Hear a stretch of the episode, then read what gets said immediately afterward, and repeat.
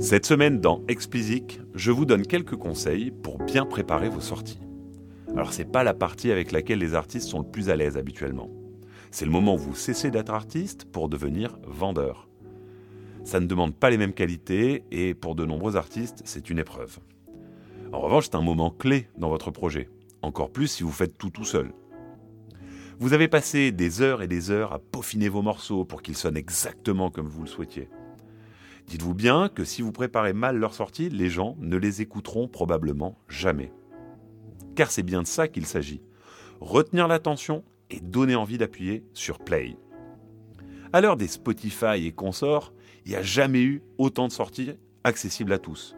Chaque vendredi, ce sont des milliers et des milliers de nouveautés qui sortent simultanément. Pas difficile de comprendre qu'il faut être prêt pour espérer sortir du lot.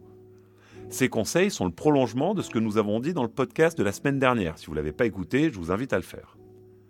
Vous avez posé donc les bases de votre projet et avez mis en place une stratégie pour développer votre carrière.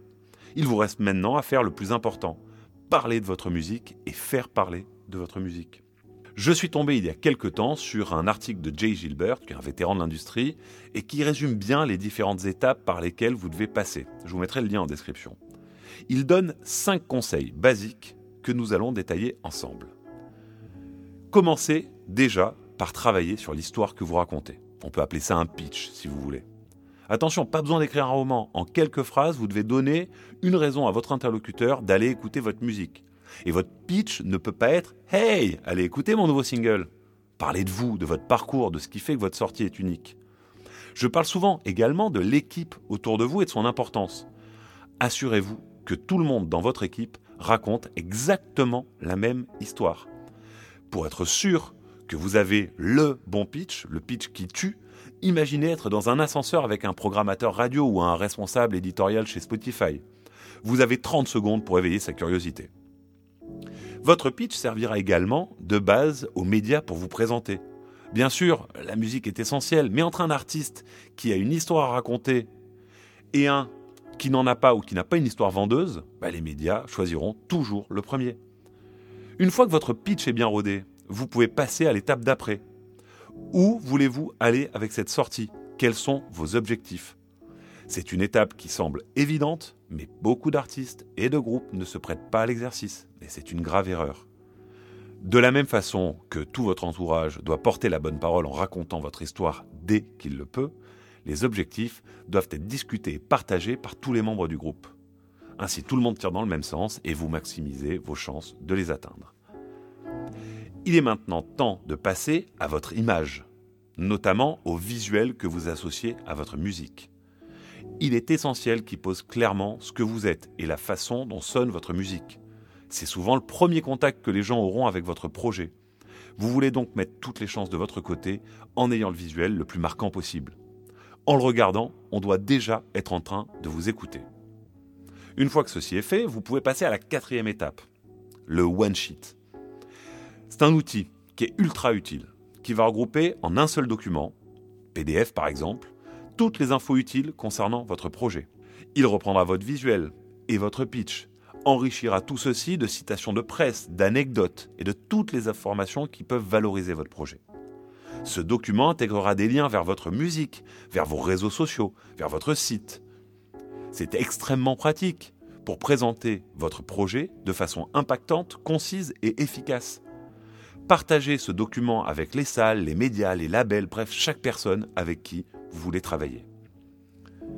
Et puis ça nous laisse maintenant, une fois que ce one sheet est fait, avec la dernière étape, bah, le plan marketing. Et c'est l'étape décisive. Vous avez des titres, dont vous êtes extrêmement fier, vous avez bien préparé votre pitch, vos objectifs sont alignés, vous avez un visuel qui déchire et un one-sheet qui donne instantanément envie. il est maintenant temps de construire un plan qui rassemble toutes les actions qui vont être menées. Et ne laissez rien au hasard parce que cette étape est cruciale. Vous devez lister les rôles de chacun des intervenants au projet, vous devez lister les tâches qu'ils doivent effectuer et les inscrire dans le temps pour obtenir un planning. Pour avoir un plan marketing qui tient la route, pas besoin d'avoir un budget énorme, même un tout petit budget peut suffire s'il est bien utilisé. Difficile de lister tout ce qu'il faut mettre dans un plan marketing car cela dépendra énormément du projet. Il est en revanche possible de lister les erreurs à ne pas faire lorsque vous mettez en place votre plan et que vous l'exécutez. Déjà, ne mettez pas tous vos œufs dans le même panier. Trop souvent, on se fixe un ou deux objectifs à atteindre dans son plan, et puis si on n'y arrive pas, bah on se décourage. Votre plan ne peut, par exemple, pas uniquement consister à entrer dans les playlists de nouveautés des services de streaming. C'est pas un plan marketing, ça. De la même façon, un compte Instagram peut être un atout majeur, mais seul, ça ne suffira pas. Ensuite, travaillez dans le temps et réévaluez votre plan régulièrement. Il ne peut pas s'arrêter le jour où votre musique est disponible. Il doit s'articuler sur plusieurs mois pour vous permettre d'atteindre vos objectifs. Revenez-y régulièrement pour voir ce qui a été fait, ce qui va arriver et ce qui n'arrivera pas. Faites évoluer votre plan en fonction de ces éléments et assurez-vous que votre équipe est à jour. Enfin, ne confondez pas les outils que vous utilisez avec votre plan marketing. Facebook, Instagram ou YouTube ne sont pas un plan marketing, mais des outils que vous utilisez pour atteindre vos objectifs. Si c'est de beaucoup tourner, vous n'utiliserez pas les outils de la même façon que si c'est d'être disque d'or ou de faire beaucoup de synchro. Et voilà, nous avons donc fait le tour des 5 fameux conseils. Ce qui est sûr, et qu'il vous faut bien garder en tête, c'est que vous n'aurez qu'un seul essai pour sortir votre musique. Vous ne pourrez pas revenir en arrière une fois que c'est disponible. Vous voudrez donc avoir mûrement réfléchi à toutes ces choses avant d'appuyer sur le bouton.